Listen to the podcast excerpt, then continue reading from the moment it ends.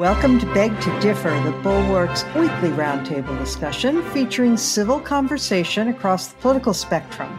We range from center-left to center-right. I'm Mona Charen, syndicated columnist and policy editor at the Bulwark. I'm joined by our regulars, Bill Galston of the Brookings Institution and the Wall Street Journal, Damon Linker of The Week, and Linda Chavez of the Niskanen Center. Our special guest this week is George Will, whose latest book is American Happiness and Discontents. All right, our first topic this week will be the state of the Democratic Party, a party which received a blunt and unequivocal rebuke this week from an unlikely source, that is, the voters of one of the most progressive communities in America, namely the voters of San Francisco, who recalled three members of the school board. Why only three? Because those were the only three that they could possibly recall this time. Alison Collins was recalled with seventy-nine percent of the vote, board president Gabriela Lopez with seventy-five percent, and vice president Faga Moliga by seventy-two percent. So there are all kinds of details about why this happened. I'm going to start with you, George Will. What happened here? And tell us what you think it portends. Well, the first thing that happened was they were busy renaming forty-four schools for reasons ranging from the dumb to the unintelligible while they were keeping the schools closed. And surprise, surprise, the parents thought this was disproportionate in some ways. What's interesting was that not that the members of the school board don't know this or that, and it isn't even that they don't know that they don't know this or that. It's that they don't know what it is to know something.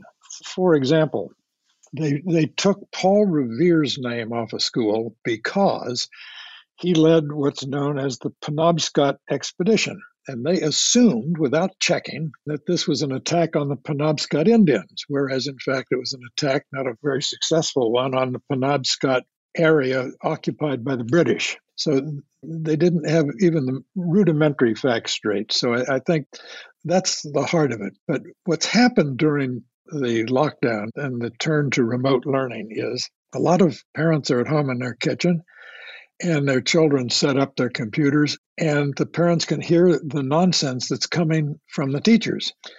And in this sense, the pandemic's been very healthy for American education because parents have been stimulated to uh, not trust the government schools, which is a very healthy development. Uh, Damon Linker, some people on the left, uh, there was some group called San Francisco Progressives that tweeted, "White supremacy is alive and well in San Francisco." And well, gee, so, the but, progressive left has a lot of work to do then.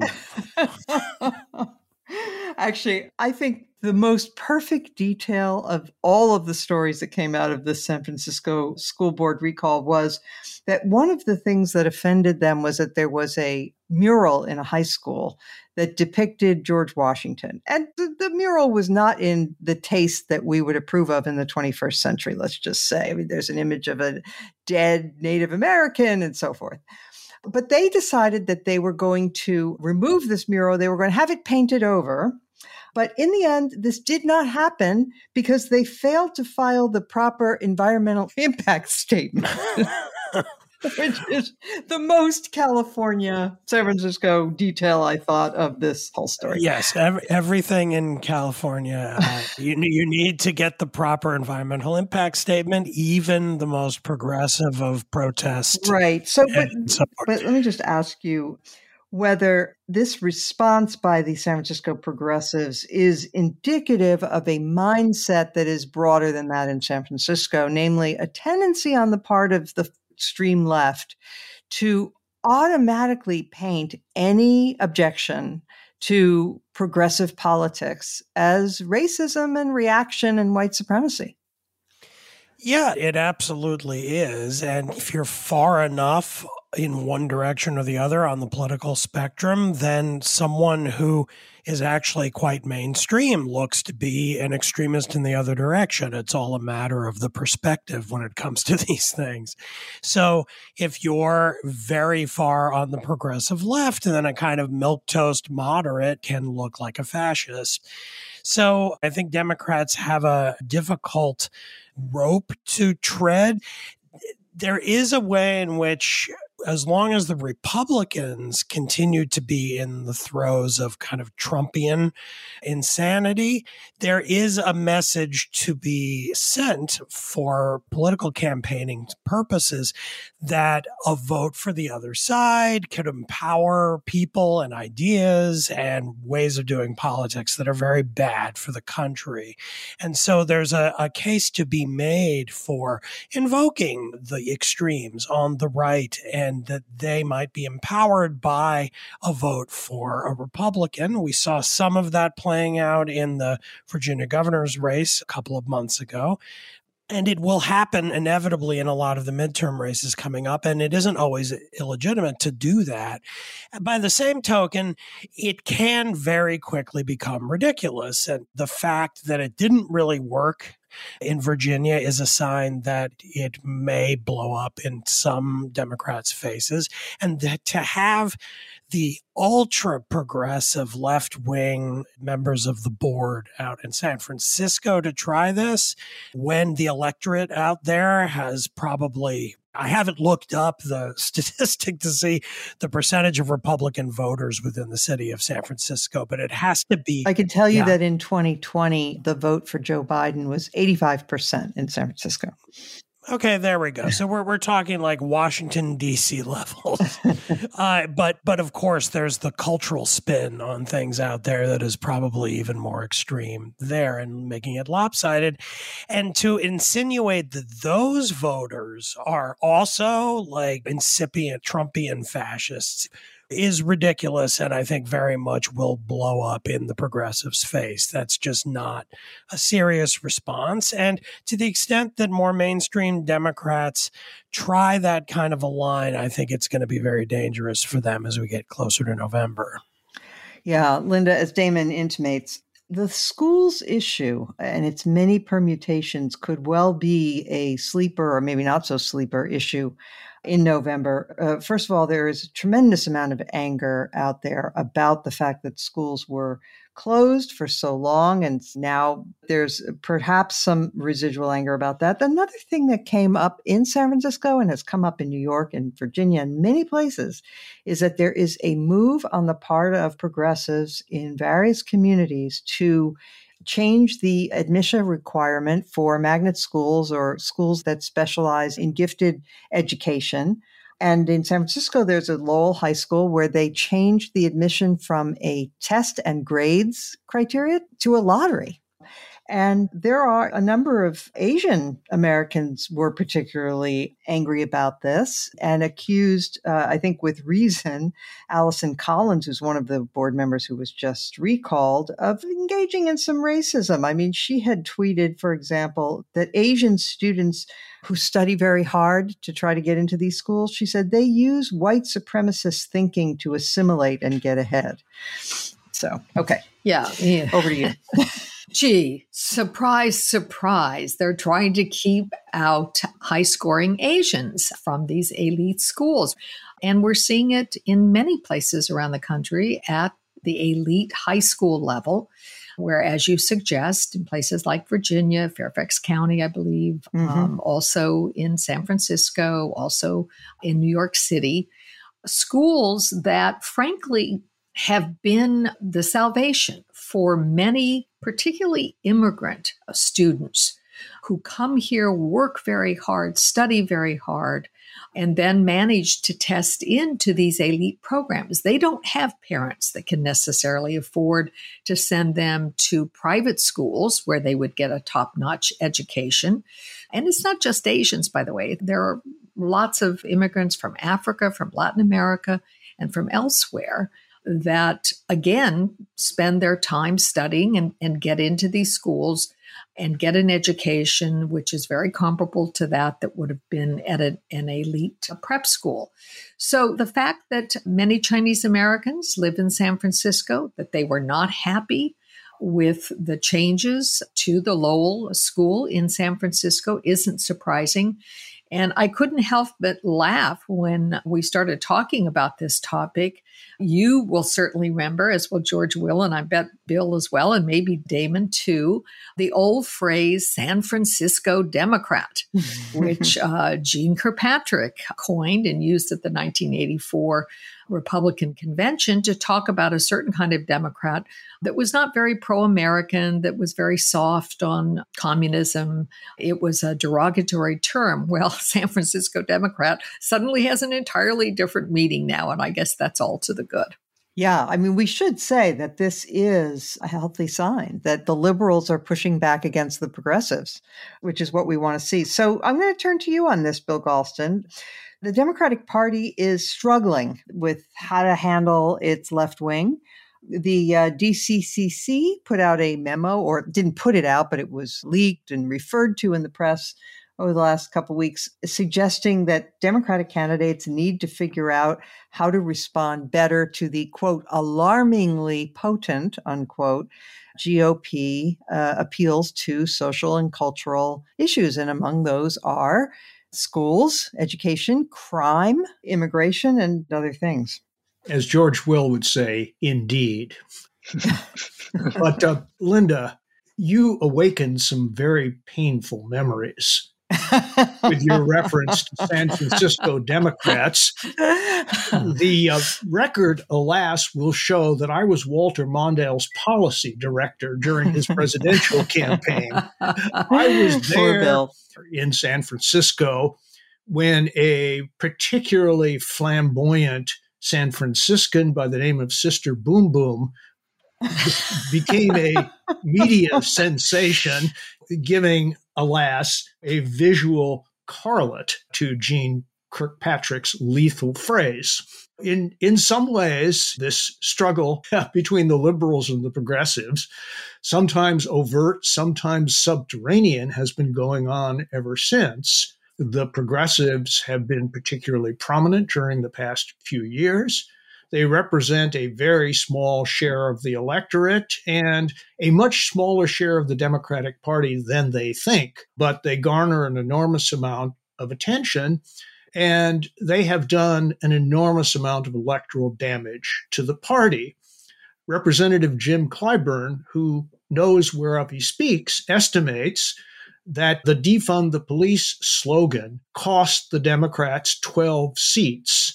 Things didn't improve in twenty twenty-one, uh, so much so that Speaker Pelosi went on national television to declare that defund the police is not the policy of the Democratic Party, that our aim is public and community safety. And when George Stephanopoulos raised the issue of Cori Bush and other progressives who are unrepentant in their advocacy of defund the police, uh, Pelosi very tartly made it clear that Cori Bush speaks for herself and not for the Democratic Party as a whole. As for the D C C C memo, which has been making the rounds in Democratic circles for the past couple of weeks until, you know, it finally emerged from its samizdat existence, that is a warning in a kind of language and with the kind of specificity and credibility that will wake up the Democratic Party to the danger on the cultural front, if anything does. Some of us have been banging this drum for a long time, but my party, alas, is a slow learner and has to relearn lessons that I thought it had learned thirty years ago. George, I'm going to come back to you on this because Bill says, and of course, he's right, that Joe Biden has said he's not for defund the police. And Nancy Pelosi made a stern comment that uh, Cori Bush spoke only for herself. But, you know, I guess one lesson that can be learned from the Trump experience is there is benefit to saying something a thousand times. Yeah. right? I mean, he just kept hammering, hammering, hammering. And so his voters got the message. For Joe Biden to give a, a press conference at two o'clock in the afternoon every six months and say the right thing, and for Nancy Pelosi to make a tart retort, that's not enough, right? Exactly. My tail end of my friend Pat Moynihan's luminous career, he said one of the things he'd learned is how often and how simply you have to say something in order for it to stick. And yeah. This is what the progressives are doing. They're saying something constantly and clearly, and this is what they're saying. I think the country hears from them, you should be ashamed of your country. Surprise, that's deeply offensive to most people. They don't like the Democratic policies right now, crime in the streets and chaos in the southern border and inflation and all the rest. Those, however, you can change your policies. Once you become identified with the message, be ashamed of America, I don't know how you get out from under that. Bill says, well, don't we learn? No one ever learns anything, Bill. We have to we have to do this. The Republicans have their own flat learning curve. We'll get to that. Yeah. Yes. Yeah. But I, I just think that's what the country hears. Yeah, I think so, too. All right. Moving on to the Republicans. So the Republican Party has been showing every sign of insanity over the last number of years. But the reason we chose to talk about it this week is because there were a couple of little green shoots. Bill Galston sent us all a little note drawing attention to a finding in a Quinnipiac poll that suggested that fifty-three percent of Trump voters oppose the idea of pardons for January sixth rioters.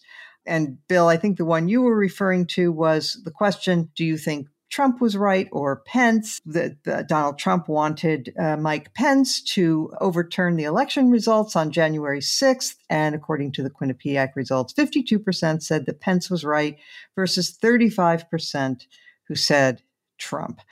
So if you'd like, Bill, make the case for the Republican Party trending back toward more sanity. You want me to make that case? Yeah, I want you to make that case.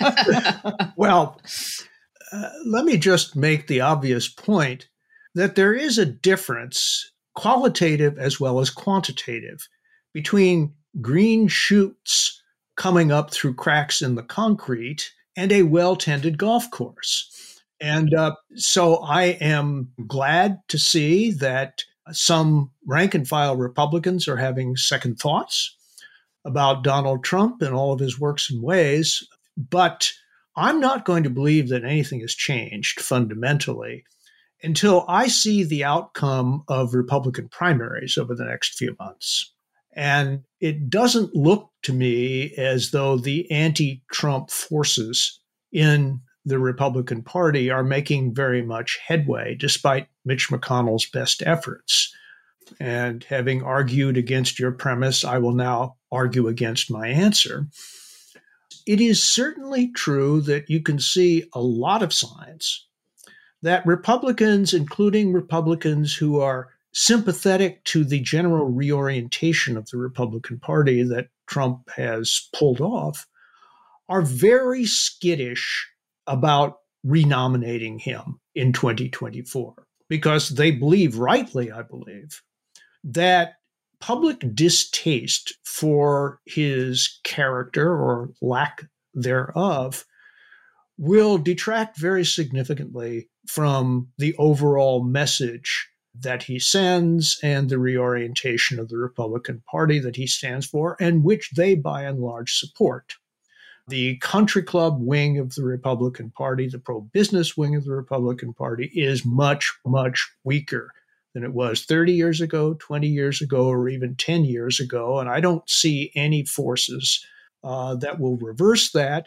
But I suspect that if most Republicans were given a choice between Ron DeSantis and Donald Trump as the twenty twenty-four Republican nominee, it would go well for DeSantis if it were a secret ballot. Damon, George says that a lot of Americans hear a message from progressives that they ought to be ashamed of their country, and they recoil from that. Part of that is due, I think, to, frankly, Republicans' skill at painting the whole Democratic Party, tarring it, if you will, with the brush of the far left and saying this is all Democrats are wild-eyed Marxists or identitarians and reverse racists and so forth. And honestly, I have to say the Democrats are not very good at painting the Republican Party with its worst elements. So, for example, the Republican Party at the moment has made one of their greatest boogeymen is Doctor Fauci. Various elected officials are pushing quackery, outright quackery, like ivermectin, and spreading conspiracy theories about the damage that vaccines do. The governor of Florida has interfered in a very heavy-handed fashion in what private businesses are allowed to do to protect the safety of their own workforce and customers. And they've been really unbelievably irresponsible and borderline authoritarian on their approach to January sixth. So it, do you think that part of the problem is that the Democrats are not taking it to Republicans about their craziness? Yeah, I, I I think about this a lot myself, and I don't have a great answer to the question other than to kind of affirm with you that it is a kind of mystery. I don't know if it's that Democrats are just worse at hardball politics or if the alignment of voters in the two parties in relationship to where districts are and so forth make it more difficult for Democrats to unite on a consistent anti-Republican message in a way that doesn't work in the reverse. And I think it also on a different dimension kind of goes the other way where Republicans can all get behind attacking a certain kind of leftism that we were talking about in San Francisco. The, the whole party can get together and wanting to throw tomatoes at that. But I think it has something to do with the fact that there is a real cultural divide among Democrats about how hard to hit the far-right cultural views of a lot of Republicans. And that's because the Democratic Party does have those factions of very far-left, culturally speaking, opinion in a lot of urban areas. And then the party also has kind of Midwest, working-class, post-industrial voters, kind of old union Democrats, who are much more conservative on social issues and cultural issues. And so there's this fear that they're going to actually alienate some of their own base by hitting the right too hard. Then there's also the fact that the Republican Party is on a certain issues is really pretty deeply and genuinely divided in a way that can give the party a lot of plausible deniability that, again, seems to work better than it does for Democrats. So, for instance, if you're a Democrat, and you're kind of a more centrist Democrat, you could really go after the Republicans for being kind of Tucker Carlson, withdrawal from the world and foreign policy. You do, you don't want to stand up to Putin. You don't want to stand up to China. But a lot of the party doesn't hold that position, especially in Congress. The elected representatives who are Republicans in both houses, especially the Senate, tend to be much more aggressive on foreign policy and do want to stand up to both. So they can always say, well, look, look at all these senators and congressmen saying something else. Similarly, on immigration, you have similar fissures, really deep fissures in the party where really only like twenty-five percent of the country wants to cut immigration, and that's about half of the Republican Party. But that half is more passionate about that view than the more open immigration half of the party is. And they have Donald Trump on their side. So just the way the issue matrix, as it will, breaks down, it creates difficulties for the Democrats. It divides the Democrats to try to attack the Republicans in a way that it doesn't divide Republicans when they try to attack Democrats. Yeah. And again, the exact reason for why is, is a complicated one. They have a much larger coalition. Yeah. Uh, okay. So, Linda, this was not a good week news-wise for Donald Trump. Now, I personally think that it, all these legal problems that he has probably wouldn't make any difference. He's sort of like James Michael Curley, the mayor of Boston, who was elected, I think, from his jail cell. Um, but I, do, I love what a biographer said about him. He said that he was a disaster mitigated only by moments of farce. Um, so it sounds Sounds familiar. Like an apt description. Yeah, sounds familiar. Anyway, but this week, Trump's accountant issued a statement saying that they will not stand behind any of the financial statements that they put out for him between, I think, twenty eleven and twenty twenty or some such thing. And um, you thought that was pretty significant, so I want to hear you on this topic and on the topic in general of where Trump stands in the party. Well, first of all, in terms of, of what you said about whether this will hurt him with his base, no, absolutely not. It will not hurt him with his base. However, there's more than the base. First of all, he has two other things that he has to worry about. One is that he stay outside um jail. And of course, some of the investigations are civil investigations. They're not criminal, although there is a criminal investigation ongoing in New York. But the big news this week about Mazars, the uh, accounting firm that he has used forever, basically walking away and saying, we don't stand by anything we ever put in any of our financial documents for this man over a decade. If the Trump Organization were a publicly listed company on the New York Stock Exchange, the day that happened, uh, the stock would have gone into sort of a penny stock status. There would have been a collapse in the stock because everyone who invests basically looks at financial documents that are prepared by certified public accountants. They give their imprimatur. They say that the numbers that you look at to make a judgment about whether or not to invest or not are accurate. And so if Again, if it was a public company, it would have been a disaster for him. It's not a public company, though. It's a private company. And so whether or not he inflated, as he clearly did, uh, his assets, and he basically pretended not to have debt, except that he would claim to the I R S when it came time to do his tax filings, Uh, that he was making no money and that he was loaded with debt and that most years he was not profitable. So it, it does remain to be seen what the long-term effect of this is going to be. Some of it is, I would assume, if he misstated documents that he used in loan applications, if he misstated things on his taxes, obviously, uh, then he's going to be in trouble in terms of the law because that's illegal. You can't do that. I guess the, the big issue, though, with Donald Trump is that the more we learn about this supposedly brilliant businessman, the more we realize that he was nothing but a huckster. And he really did not have business acumen. Uh, he ran a small operation, small in the terms of it wasn't a big, complex organization with lots of employees. It was by and large a branding operation. He mostly sold his name and he sold it for a very high price. So he made money doing it. But, you know, so many people who supported him and to this day support him think that they elected this brilliant businessman.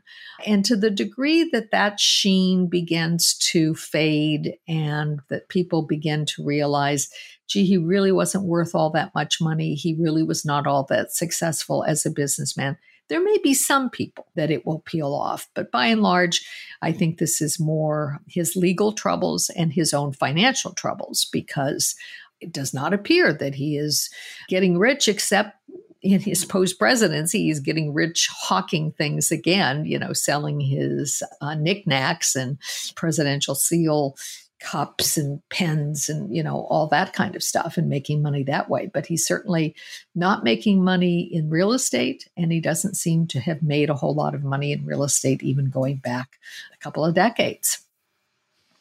Well, he can always hit up his fans for contributions to stop the socialism and stop the steal. And oh, by the way, those documents that disappeared down to Mar-a-Lago, yeah. including the love letters from Kim Jong-un, I'm one hundred percent sure that the reason he took them is that he was going to monetize them at some point. He was going to sell those. Oh, that makes sense. Um, and make money off of that them. That makes sense. He, he he knew something.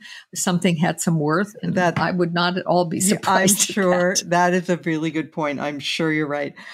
Okay. By the way, though, he did know that it's against the law to destroy federal oh, documents yeah. because he wanted Nancy Pelosi arrested for it when she tore up his uh, State of the Union address.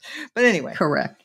George, I'm just going to circle back to you on one other point, because I noticed in your piece about Senator Lisa Murkowski and about how she's not in much trouble in Alaska, at least I think that was the import of your column. But a big reason for that is that Alaska adopted ranked choice voting. And you didn't dwell on it in the piece, but I'm curious to hear your views on it, because we've discussed it on this podcast before, and it does seem to be a way to disempower the tiny percentage of voters who vote in primaries and have disproportionate effects of, of polarizing our politics. Yes, democracy is not just about numbers, it's about intensity. And intense, compact minorities do very well in populist and plebiscitary systems, such as referenda and initiatives in California, and such as, all around the country, caucus states and primaries that are low turnout. Alaska has a primary in August. As Murkowski said to me, that's toward the end of the fishing season and on the eve of the hunting season. Alaskans are outdoors, they're not watching television, and they're not going to primaries often. The kind of people who go to primaries are the, the fire-breathing, political, intense activists. So this was a way to not disenfranchise, but to dilute mm-hmm. the effect of that cohort, and to say, look, we, we want a system that is friendly to people who are not obsessed, who can can be counted upon to come out twice. So basically what, what they've done is they've said, we're going to give people two bites at the apple. Have a jungle primary where everyone from all the parties are on the same ballot. The top four go on to the November election, during which voters can rank their choices, and they sort that out and come up with a winner. We'll be discussing this more on Beg to Differ, because uh, this has such tremendous potential. And actually, it would not require that many states adopting a ranked choice voting system to be able to create a caucus within, say, the United States Senate of moderates who would agree to work together. So that is a, a strong uh, reform possibility. Okay, thank you for that. And we'll turn to our last topic. Right. So I'm going to turn first to you on this, Bill Galston. Inflation, you could say it's the skeleton at the feast, but I'm not sure most Americans feel like they're at a feast at the moment. But um, the latest number is that it's it's now running at seven point five percent. You're worried about this, I know.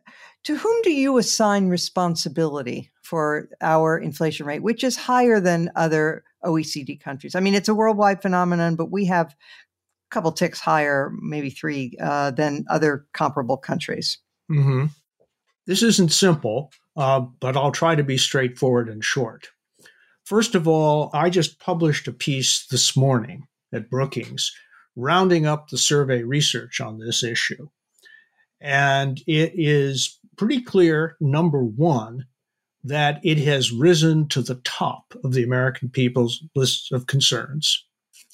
And number two, they don't think the president of the United States is paying enough attention to it. And number three, they are not confident that any of the proffered remedies, or very many of them, are going to make a very big difference. And I'm afraid they're probably right about that. And they are very uncomfortable with the ones that would make a difference. For example, they loathe the idea that the Federal Reserve Board will raise interest rates significantly. And when you consider a report that came out just today documenting skyrocketing household debt, particularly on credit cards, it's easy to see why they're not thrilled by the idea of higher interest rates, but they're going to get them. Yeah. Uh, there's no question about the fact that the pandemic and its consequences for production, for transportation of goods, for the labor force, has been a, a major cause of the elevated inflation that we're seeing. And unfortunately, it's now feeding on itself. Uh, if you look at the agricultural sector, for example, farmers are experiencing double-digit increases in all of their input costs. And many farmers will be very happy to break even this year because they don't think that commodity prices will be high enough to compensate them for their increased costs. In addition, the combination of very loose monetary policy and an orgy of public spending, which was necessary at the beginning, but which continued for too long, you know, has contributed to the too much money that is chasing too few goods. And the argument in, in favor of being very cautious about additional deficit-increasing public spending is powerful now, powerful publicly, and I think will continue to be as, as long as the inflation is, is so high. Uh, so inflation at this point is a little bit like the film Murder on the Orient Express, if you've seen it. Yes. Based on an, you know, a famous Agatha Christie novel. There are lots of knife wielders here. Everybody's guilty. Everybody's guilty to some extent.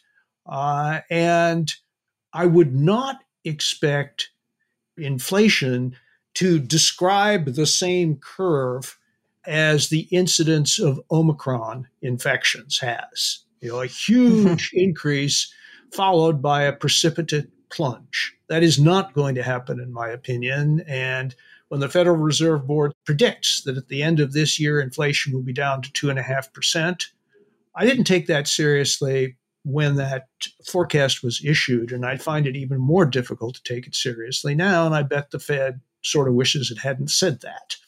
But in the meantime, it is a huge problem for President Biden and the Biden administration. And unfortunately, I have discovered that there are too few people who are old enough to satisfy two criteria. Number one, they experienced the inflation of the nineteen seventies. And number two, their memory isn't shot, so they can still remember it. uh, and uh, because I've, I've found that people who did live through it are, I think, more more balanced and sensible in their appraisal of what's going on now than people who experienced forty years of declining inflation and declining interest rates. The average man learns from his mistakes. The fool does not learn from his mistakes. The wise man learns from the mistakes of others. Well, um, you would think that you wouldn't have had to live through the inflation of the nineteen seventies to have learned the lessons. You know, there's the little thing called books. But anyway. Um, whoa, whoa, whoa, whoa. You think people are still reading books?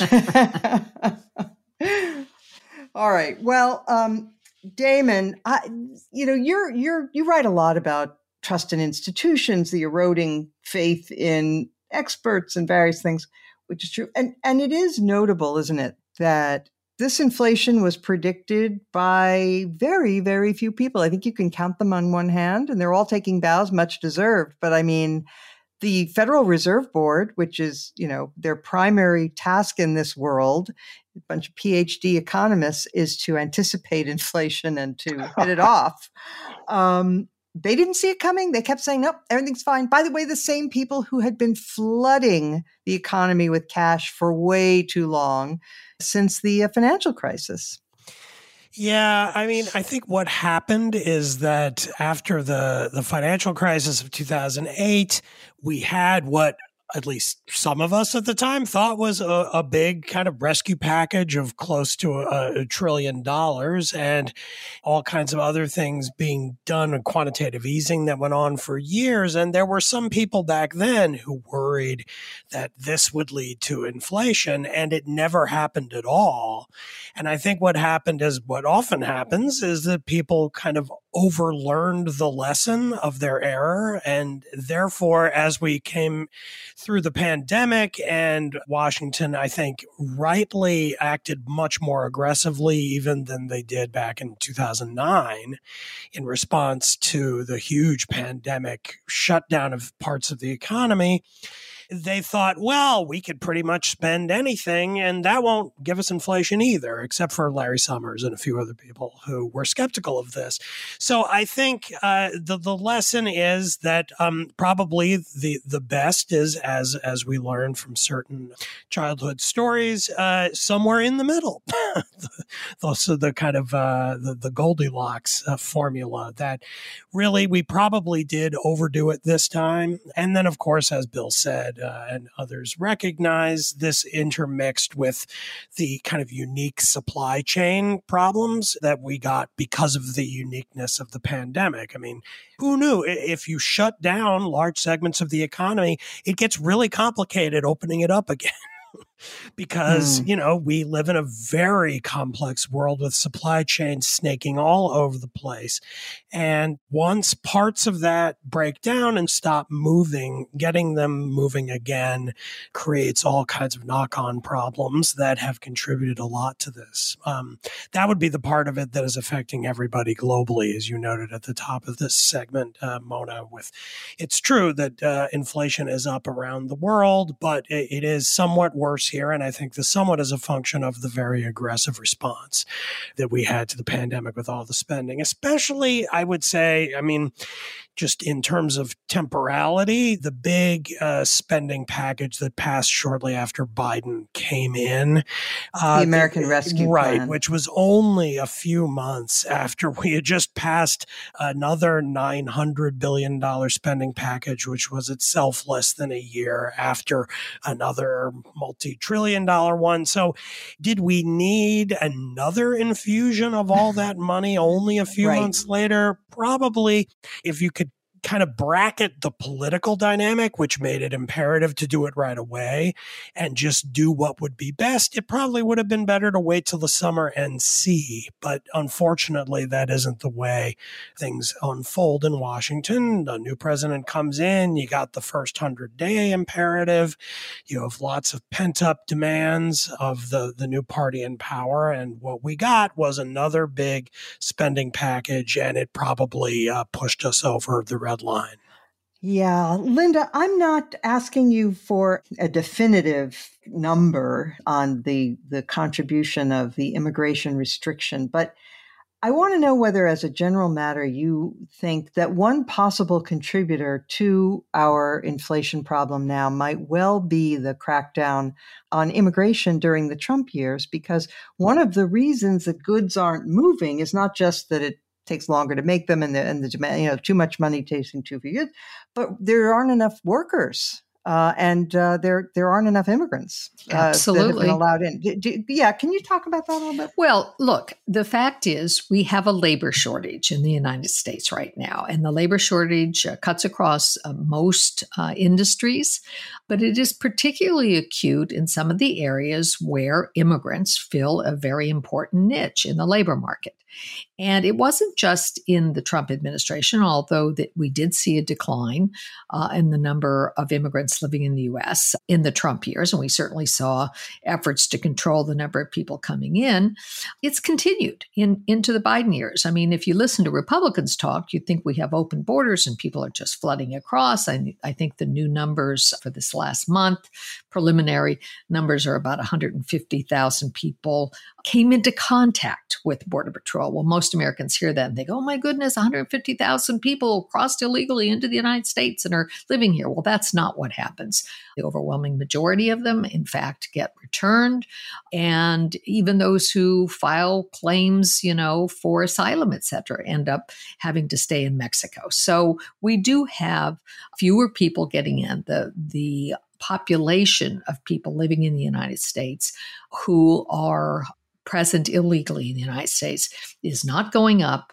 We have not seen any, any great increases in that. And that means there are fewer of those people taking jobs. And they would be taking jobs, stocking shelves, picking, uh, harvests. Uh, you know, all of the agricultural industry is suffering greatly from the want of, of workers. The meat industry meat is packers. also, yeah, mm. is also suffering. So yes, I think there is a big role that immigration plays in all of this, but it is the single most difficult thing to solve in terms of any kind of policy decision, because it has become so incredibly politicized.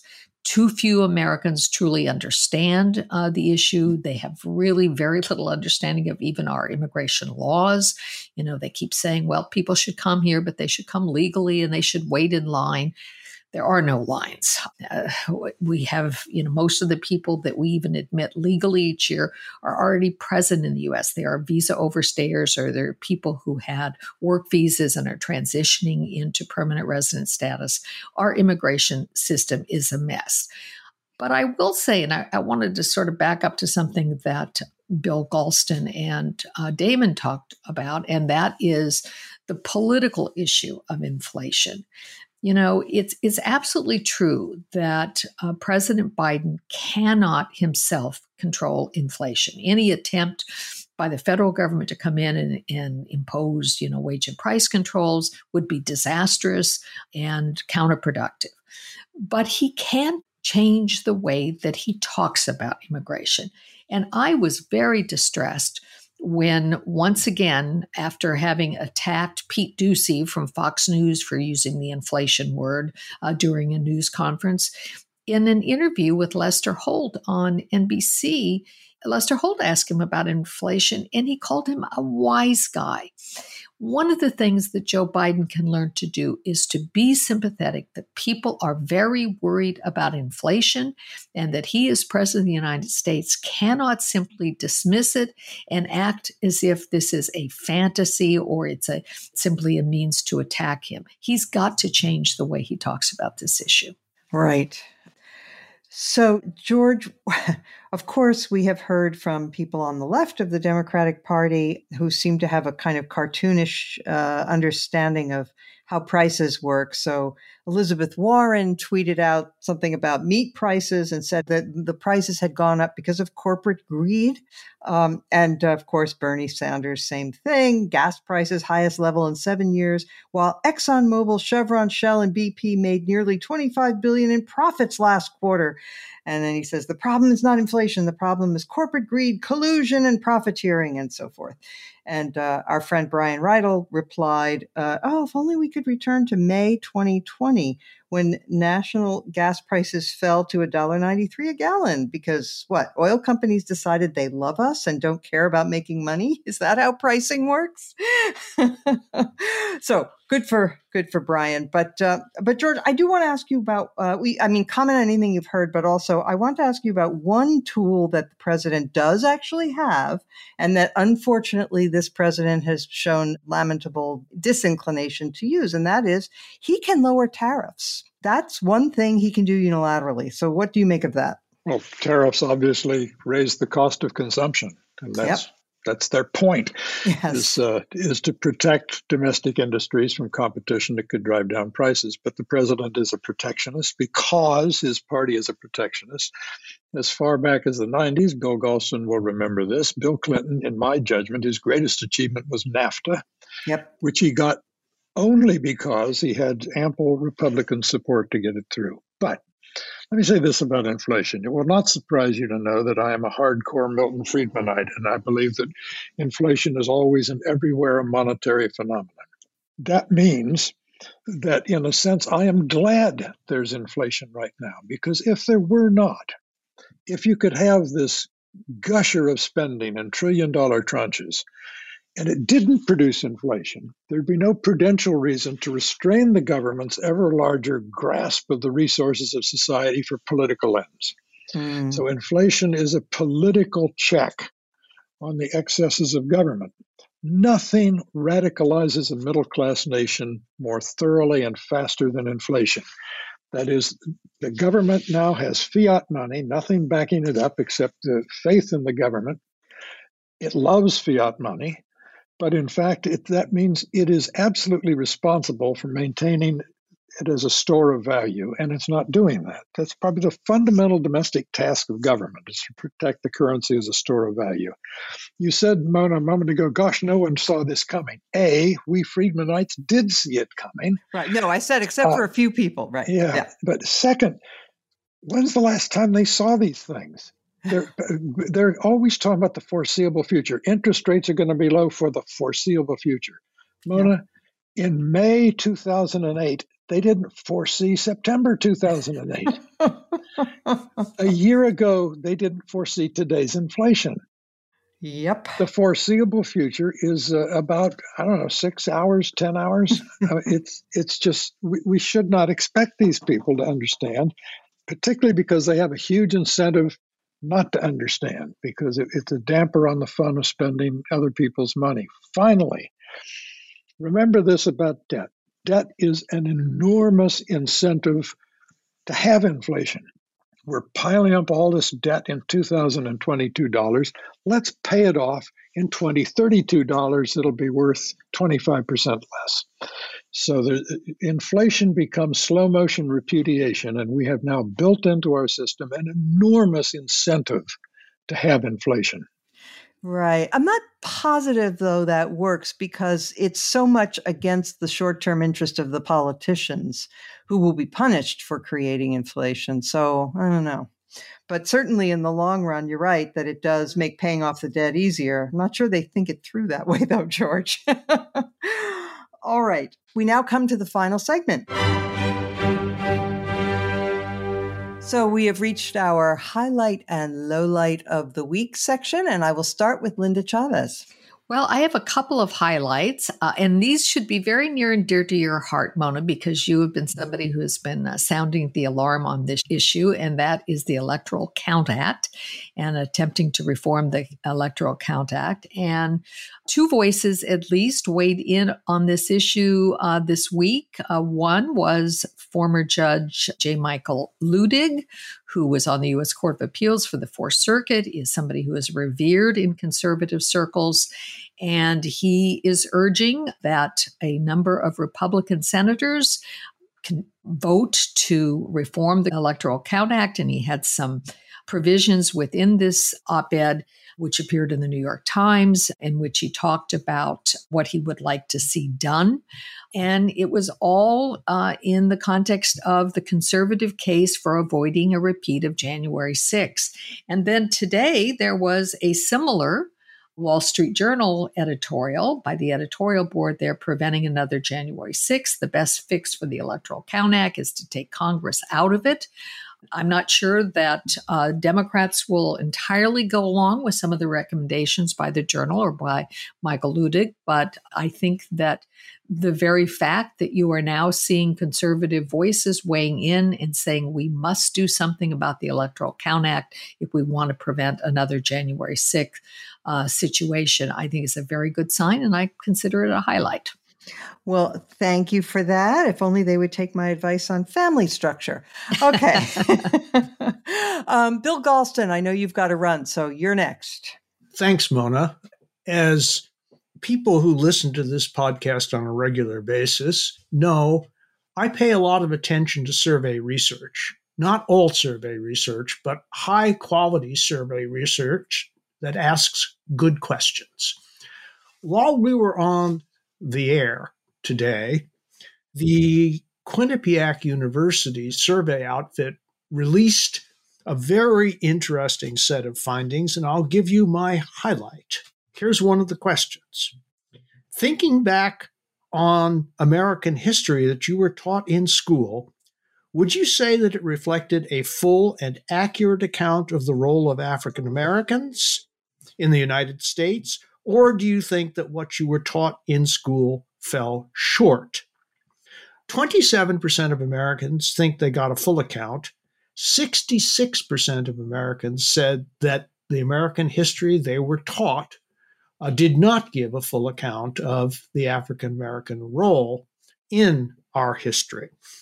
And I find that a very hopeful sign that converges with a lot of other evidence I've been collecting, to the effect that there is a middle ground in the American history wars that is very widely supported. Yep. Uh, and uh, I know I helped design a survey that was released last fall that found overwhelming support, more than eighty percent support for a way of teaching American history that included the warts and low points, as well as the smooth skin and high points. And if we could just put down our weapons and talk about this for a little while. I know that seems visionary, but if we could, I am convinced that we could find a middle ground, a kind of American history curriculum that the overwhelming majority of Americans would be satisfied with. Bill, that's a great point. I'm not sure he was referring to this particular controversy, but it reminds me of a line from uh, Ramesh Panuru, who said that our debates are characterized by agreeing at the top of our voices. We don't necessarily know we're agreeing, but I agree with you that there is a wide overlap, a wide middle. Even among Republicans, you will see survey data saying, yes, absolutely, they want the history of slavery and, and Jim Crow and discrimination to be taught. They draw the line at critical race theory, which they have a different view on, and so do I. So anyway, I think that's a really good, good point. All right, Damon Linker. Well, this was uh, quite a whiplash week for those of us uh, monitoring the somewhat dire situation on the border of Ukraine and Russia. There were at least a few hours where things seemed to be a, a little bit more hopeful. It looked like maybe Vladimir Putin, the Russian president, was withdrawing troops from the area, and uh, diplomacy was proceeding with lots of airplanes flying among European capitals. But uh, things have uh, then more recently taken a darker turn. Uh, I won't go through all of the details, but the especially dark turn was something that uh, was released later in the week, where a letter that we had sent to Russia in response to a lot of uh, Russia's concerns about security in the region. Russia released their response to this, and it was not good. It was not simply demands from Russia that NATO membership no longer be held out as a possibility for Ukraine and Georgia, which has been a long-standing issue between uh, the parties and was a big subject of the memo that we sent Russia, and they have now responded to. But there were added demands now. Now Russia is saying that there should be no NATO or U S military assets stationed in countries that were once part of the Soviet Union. And they're also demanding that NATO, quote, military capabilities be removed from all countries that have joined the alliance since nineteen ninety-seven. I would say that this is either a massive miscalculation on Putin's part, if we assume that he actually is just trying to negotiate and wants to avoid a war, or that it is probably the biggest pretext we've seen yet that he really does want a war. Because the fact of the matter is, even though, as people know listening to this podcast, I might be a, a little bit more uh, skeptical of some arguments in a hawkish direction on foreign policy, this is an absolute non-starter. There is no chance in hell that the United States or NATO are going to accept those terms as even the starting point of negotiations with Mister Putin. And so I fear we may be closer to war than ever. So my low light, Vladimir Putin. Yeah, very, very concerning. All right. George Will. My highlight is the Biden-Blinken team's crisis management here. Putin is the aggressor. Therefore, Putin sets the agenda and the timing of all this. And we, we can't blame Biden and Blinken for being in a reactive mode, but being in a reactive mode, they behaved very well. And they have breathed new life and purpose into NATO and into the European community as a whole, almost given meaning to Europe beyond a geographical expression. They're turning, helping turn Europe into a political expression in response to, to Putin. And I think that's the highlight of the week. The low light, I got two of them. This was the week when we were supposed to hear the four most beautiful words in the English language, which are pitchers and catchers report. and uh, they were supposed to go down on February fifteenth. They're not going because of labor troubles that uh, as players and management fight over economic issues, whereas in fact the product they're putting on the field is universally disliked, longer games with less action. And uh, so the, the baseball look, looks to me like a, a, a sick patient who goes to a doctor and says, I have metastasizing cancer and I want to treat it aggressively, but first I want a knee replacement. they're just not they're just not dealing with, with the big problems. But that's the second most awful thing of the week. The most awful thing is that the most repulsive senator, do I need to identify Josh Hawley? No. I guess I just did. uh, the most repulsive senator is now selling a swag. Yes. A mug with his picture on it, giving the clenched fist solidarity salute to those who are, at the time he did it, just a few minutes away from attacking the Capitol. That's a low light that's pretty hard to beat. Agreed. Uh, by the way, I saw on Twitter that those mugs are made in China. Um, of course Perfect. They are. um, anyway, okay, so mine, thank you for that, uh, all of them. All right, mine is, um, everyone is familiar with the worst member of the House of Representatives, that's Marjorie Taylor Greene. Well, she has a primary opponent. So that is one highlight of the week, that she has an opponent. But the second highlight of the week is the opponent is holding a fundraiser at apparently the same country club that Marjorie Taylor Greene just joined.